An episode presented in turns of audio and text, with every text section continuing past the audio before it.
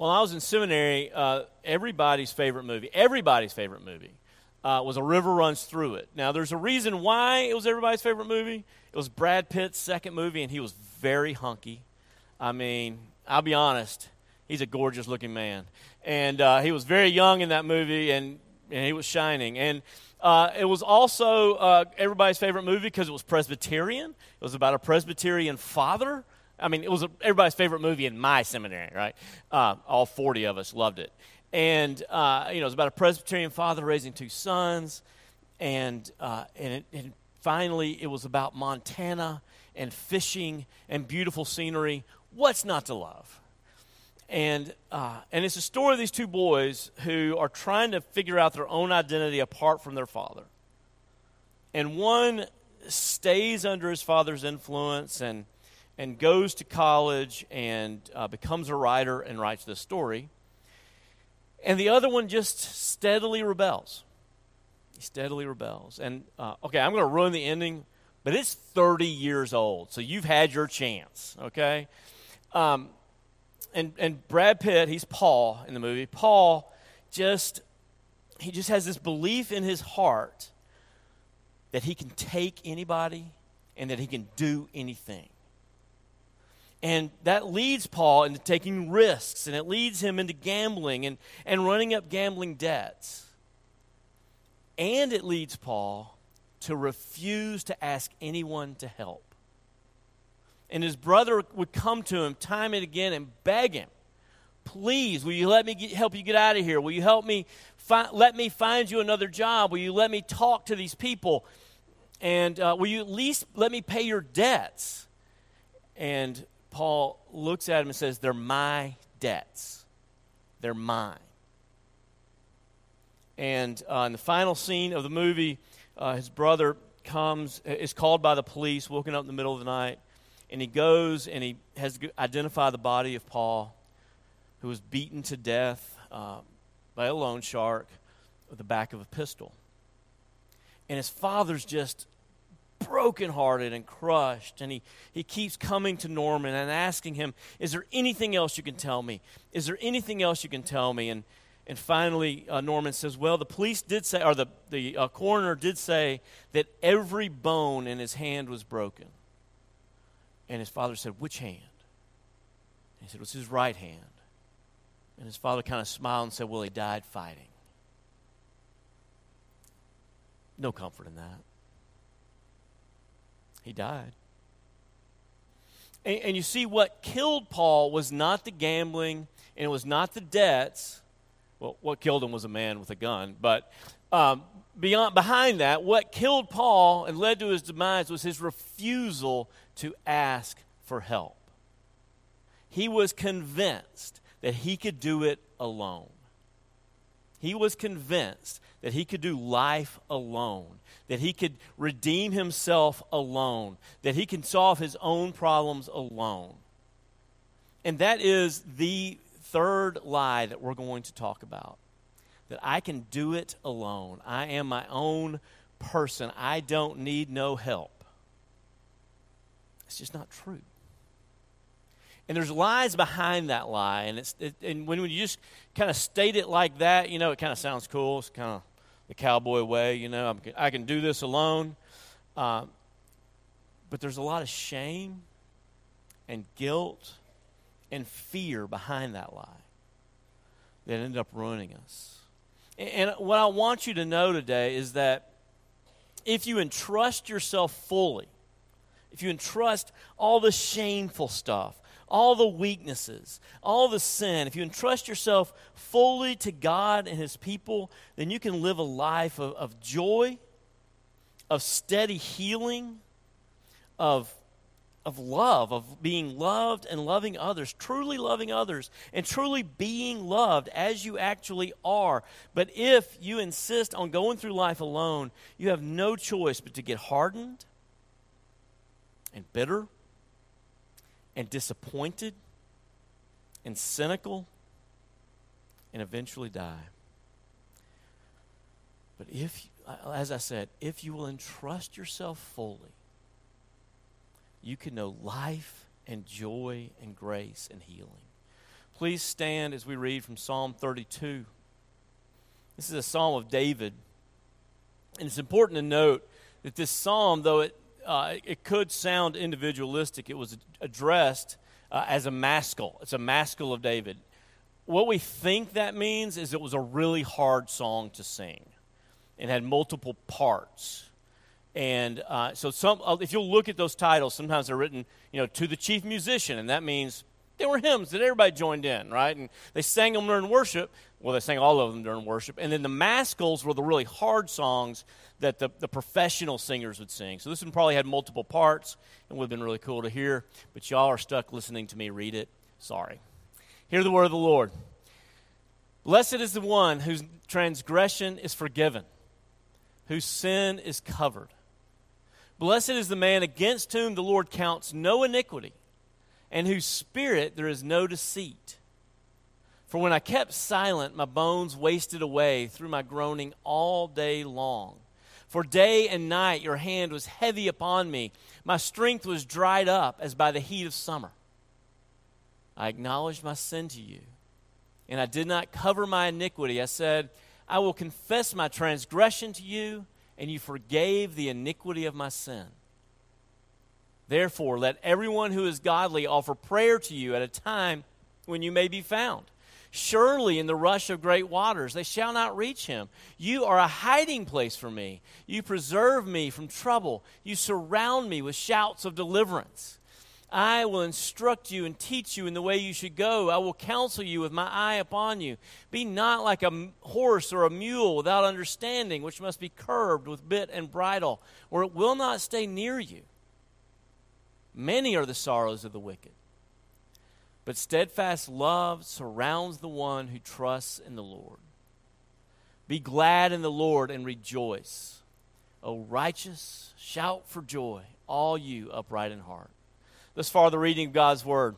All men are like grass, and all of our glory is like the flowers of the field. And the grass withers and the flowers fall, but not God's word. God's word stands forever. You may be seated. Standing alone, that desire to, to define ourselves, to be fully independent, is at the heart of what sin is.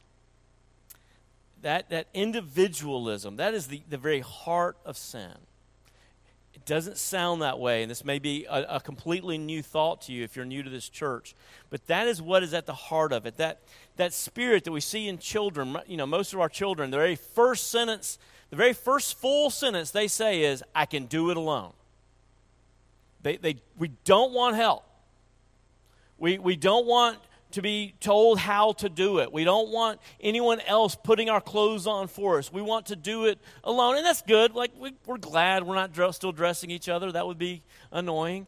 Uh, we're all headed back to that day, and that's, you know, not real good news.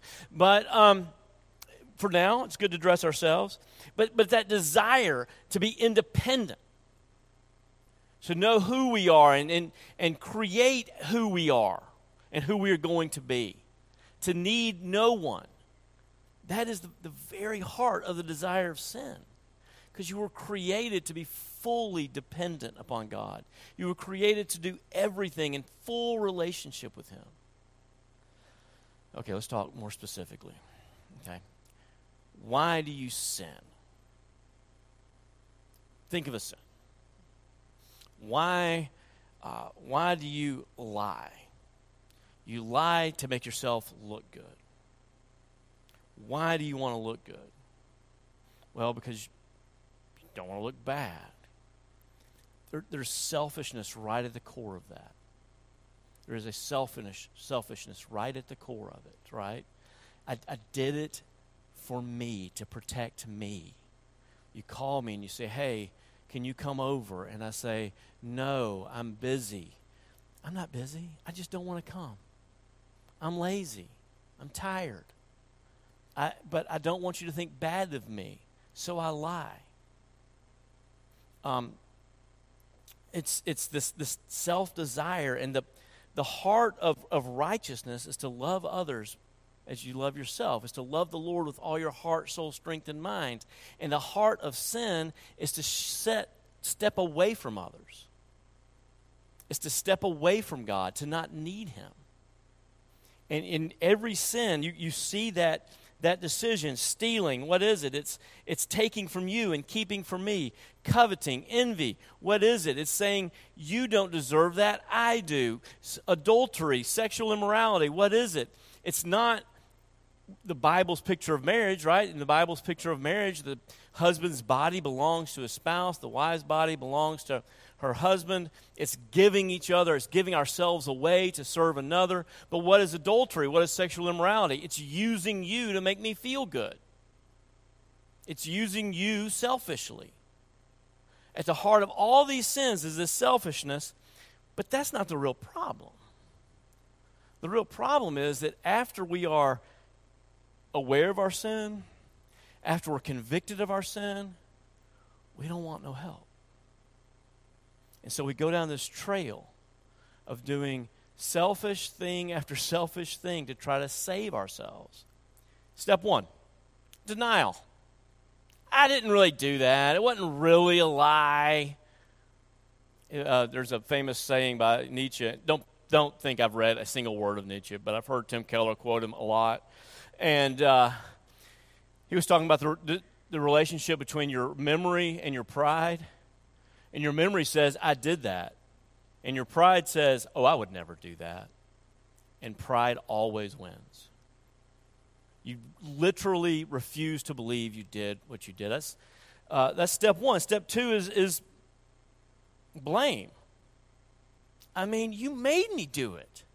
If you weren't always so demanding, if you weren't always badgering me to do things that you know I don't want to do, I wouldn't have to lie to you about it. It's your fault. Well, we believe that. 100% we believe that.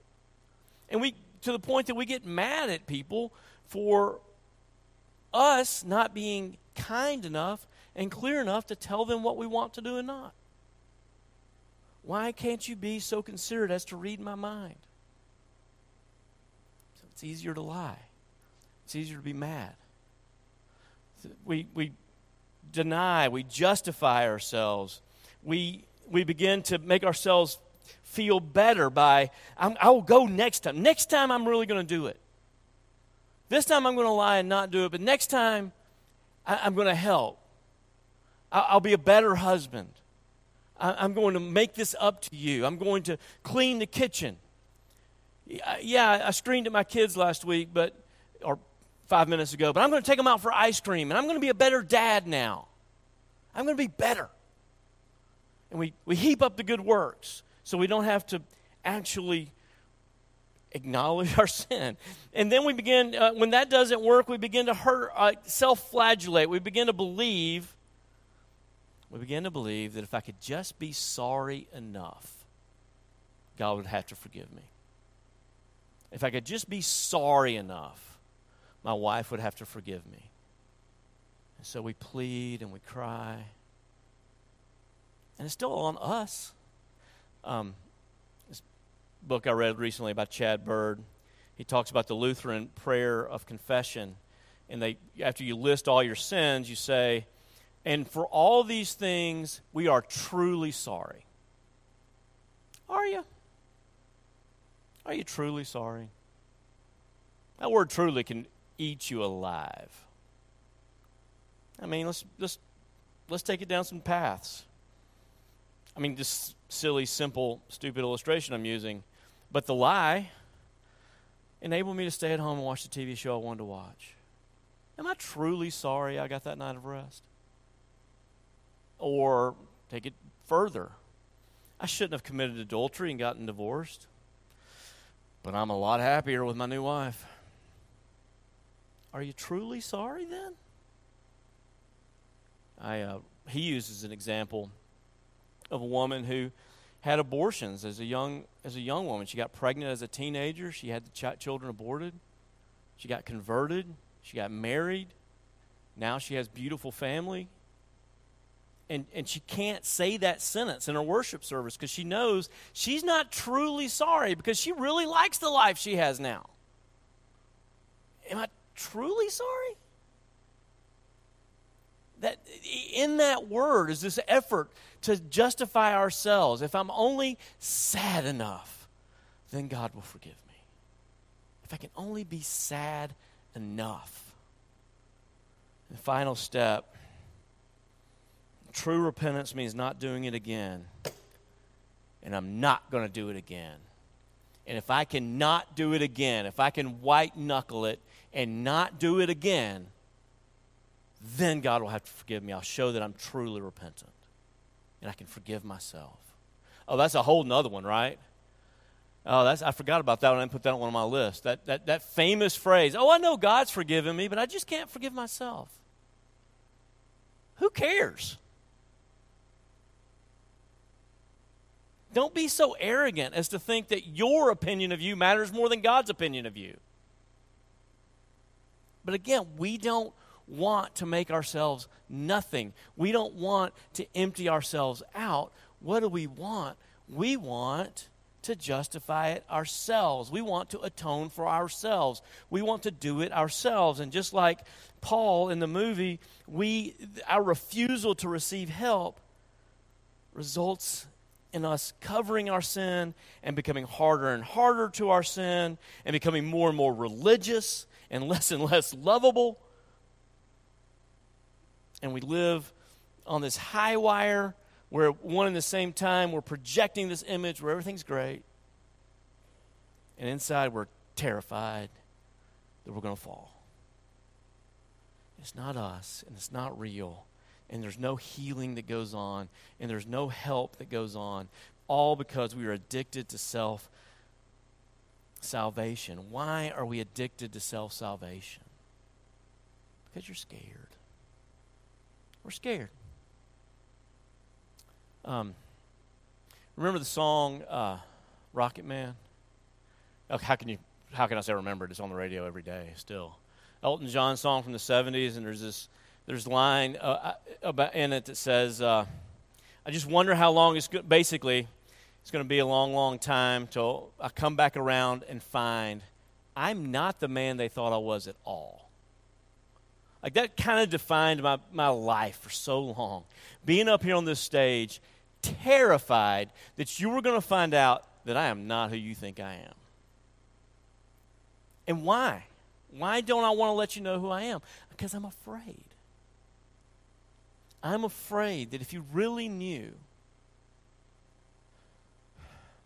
how much self doubt and fear I experience every day, if you really knew how sad I get every Sunday night or every Saturday night, not thinking I'm going to be able to do this again, if you really knew how how much self-loathing I am constantly trying to offload. If you only really knew that the two emotions that that, that self hatred has, has brought out in me is anger, and I, I poured it out on my kids a lot and they were scared of me. Once, one night at the dinner table, I was getting ready to preach a sermon on the fear of the Lord, and I just looked at the boys. I said, Are y'all afraid of me? They went, Yeah. I wasn't wanting an answer that enthusiastically. And the other emotion it stirs up in me is depression. And I'm on my fourth and fifth antidepressants right now, and it that's, that's what my life is going to look like to the end. If you knew that, would you still love me? If you knew that I, I treated that depression with peanut butter and I really am a food addict, I don't care how much I look like it, and I've already gained in two months half of the weight I lost in six, and I don't see a way around it, and RUF came and dropped off two dozen wonderful iced cookies for us last Tuesday night, and I think I ate eight of them because they made me feel better. If you knew that when I'm not treating it with food, I'm treating it with alcohol, and sometimes I drink too much. If you knew that, would you still love me? I think you would. I think you would because that's the gospel. That's the good news. That our Father looks at us as we really are. And He loves that guy. He doesn't love the guy who's perfect, who's putting on a performance, who pretends that everything's fine, that when you ask him how he's doing, everything's great, and I'm great with everybody, and I'm, I've forgiven everybody. We, we, God doesn't love that guy because that guy is not real. The, the reality is that when we bring our stuff to God, when we, for, when we ask Him, when we, as Paul, as, as David says, when we're silent, our bones wax within us. I always find an excuse to read this text in the summer. Our strength is sapped like it is in the summer. We have no, no vitality. We spend all of our energy covering up. But when I acknowledged my sin to you, you forgave the iniquity of my sin, and you became my hiding place. And, and this is the, the truth of the gospel God will forgive whatever you bring to Him. Right there in your point of shame. I was, uh, I was actually texting with a friend this morning because I wanted to get this story right. But a good friend of mine uh, failed out of college. He flunked out. He was going to OU. He and his girlfriend were both there. Um, and she was doing fine, and he flunked out and uh, he just felt this overwhelming shame and guilt. And it may or may not have been the first time he flunked out, but it was his third school. And so, uh, you know, he had to go, and he didn't want to leave her at school and move back home, so he started taking classes at the local community college there in OKC. And uh, so he went to the registrar's office and he signed up for these classes. And he, was, he just walked out, just overwhelmed with shame. And there was his girlfriend with a mug the name of the community college on it and a laminated Spanish folder. And she met his shame with love and approval. Right there at the very point of shame and failure, where it would have made every all the sense in the world for her to have said, Hey, call me when you grow up. Instead, she met him at his weakest point with love and grace. That's the gospel. And when you trust it, when you trust that God will heal whatever you bring to Him, then you got the confidence to actually look at yourself and see what needs to be healed. I, I just we have to really meditate on what Jesus is like. He tells us he came to heal the sick. He sees our sin as, as sickness. Our sin draws out his pity. And so when the unclean touch him, with the man with leprosy touches him, with the woman a flow, with a flow of blood touches him, when the unclean uh, demoniac touches him who lives in a graveyard and lives with the pigs, he's as unclean as you can possibly be. Whenever they touch him, they are clean. He makes them clean. They don't make him unclean, he makes them clean. And Jesus is here to make you clean. But all you have to do is come to him when the father didn't have enough faith, he, he said, Heal me of my unbelief. And he made him clean. That's what makes the story of the rich young man so sad. He, he walks away, right? Gee, uh, he says, What do I have to do to enter the kingdom of God? You know, keep the law. I've done that. God, yes. What else? Give away your goods and follow me. And Jesus was sad, Mark tells us. He, he had compassion on him because he loved him. Why did he love him? Because he was good looking? Seriously, ask yourself the question why would Mark go to the trouble of saying Jesus loved this guy?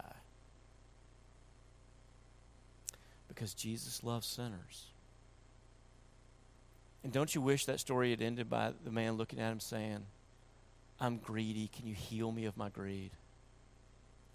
He would have. He would have. He heals us of everything we bring to Him. The problem is, most of us are afraid to even look at what we need to bring to Him because that would mean admitting that we're broken. That would mean admitting that we're weak. That would mean admitting that we've messed something up. And it's a lot easier for us to just trust ourselves and white knuckle it and pretend everything's okay. and pretend everything's okay. But if for those who are, are willing, for those who, who are willing to take this leap of faith, they find profound joy. They find profound joy living as a body, living with each other. We, we share our weaknesses with each other, and we get to enjoy that blessing of grace again and again. I love the way, um, I love the way uh, G. Tolkien, sorry, I get the initials wrong. CS, JR, GK. Why couldn't they go with names? Uh, J.R. Tolkien describes it when uh, the dwarf Gimli uh, meets with the, the queen of the elves, the mortal enemies, and and um, Gandalf has just died, and it was Gimli's fault. It really was. He's the one who kept saying, "Let's go through this mine. Let's go through this mine." And he, he looks at the queen, and she's so pure that, that she reads everyone's minds, and, and it makes a lot of people pretty ashamed. But he looks at her, and she speaks words of grace. And Tolkien says these words so beautifully. It was as if he looked into the heart of his mortal enemy and found a friend. That is what we get to experience over and over when we bring out the things that we are ashamed of, that I don't want you to know about me. And instead of seeing you go, or watching you roll your eyes, you smile and you say, Me too. And we love you harder. And we welcome you in. That's the church being the church. And it's a joyful, wonderful existence. And it, and it works. And we're, we're seeing it grow here. It's wonderful.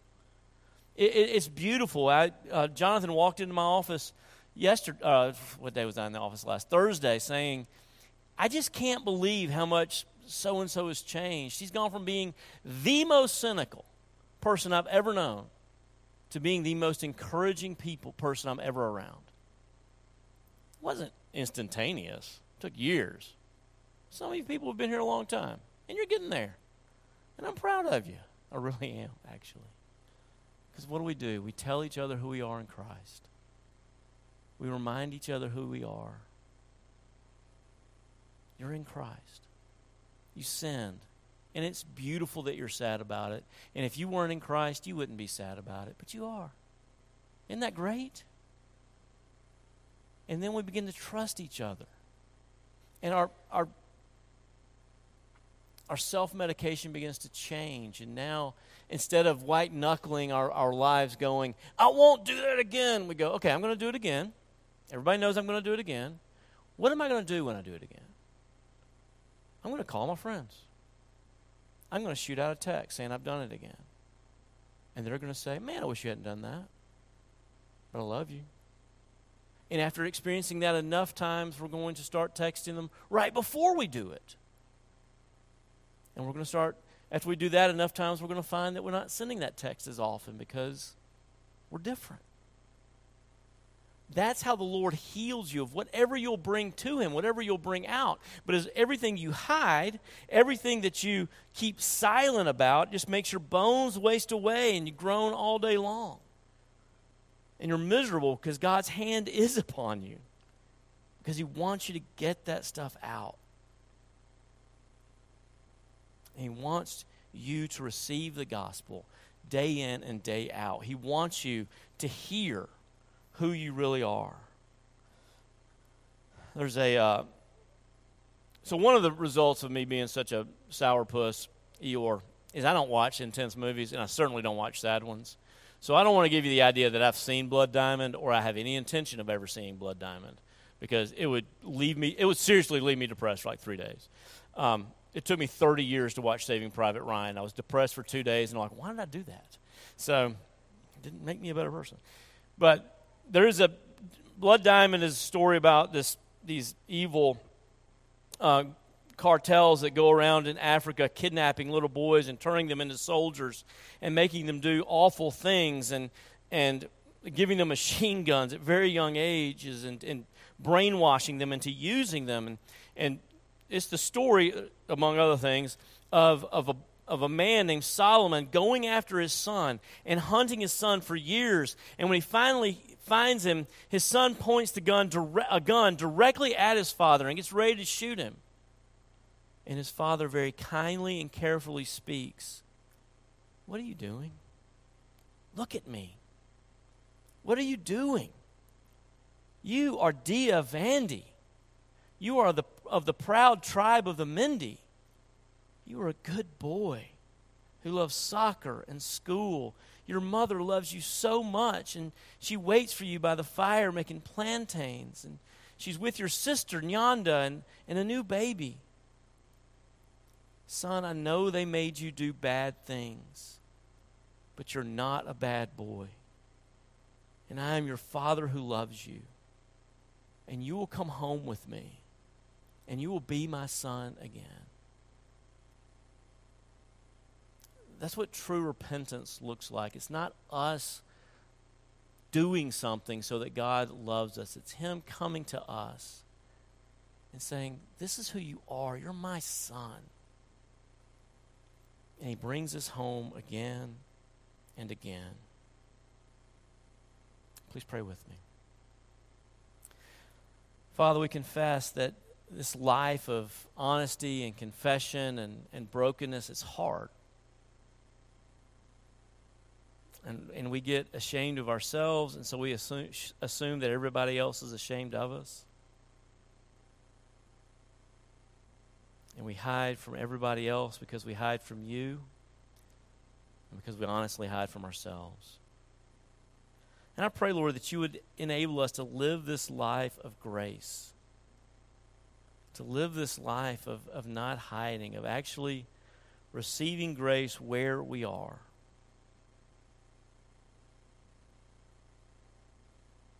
Father, I pray for those of us who haven't done it in a long, long time. I pray that we'd be honest about our sin with you. And we'd find the courage to somehow look you in the face, knowing that we have sinned against you. Feeling like we are looking into the heart of our enemy. And that we would see there a loving friend We pray this in the wonderful name of Jesus, who took our shame and guilt away so that we could look at you and receive grace.